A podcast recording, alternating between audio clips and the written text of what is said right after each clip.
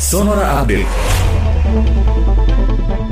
Koordinator Rumah Sakit Darurat COVID-19 Wisma Atlet di Kemayoran, Jakarta, Mayor Jenderal TNI Tugas Ratmono mengatakan, pasien COVID-19 yang dirawat di Rumah Sakit Darurat Wisma Atlet didominasi klaster keluarga dan paling banyak adalah ibu rumah tangga.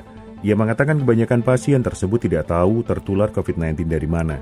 Tugas menduga para ibu rumah tangga tersebut tertular virus corona dari anggota keluarga yang sering keluar rumah dan membawa virus ketika pulang ke rumah.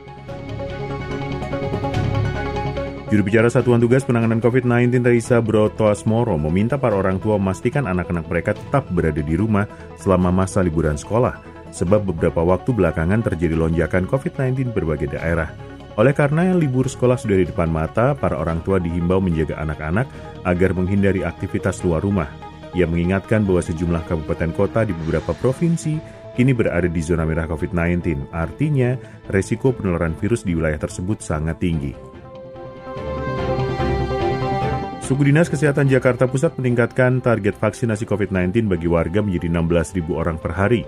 Kepala Suku Dinas Kesehatan Jakarta Pusat Erizon Safari mengatakan saat ini pihaknya rata-rata sanggup memvaksinasi 9.000 warga dalam sehari. Namun jumlah itu akan ditingkatkan menyusul target percepatan vaksinasi yang diperintahkan Presiden Joko Widodo. Demikian Sonora Update.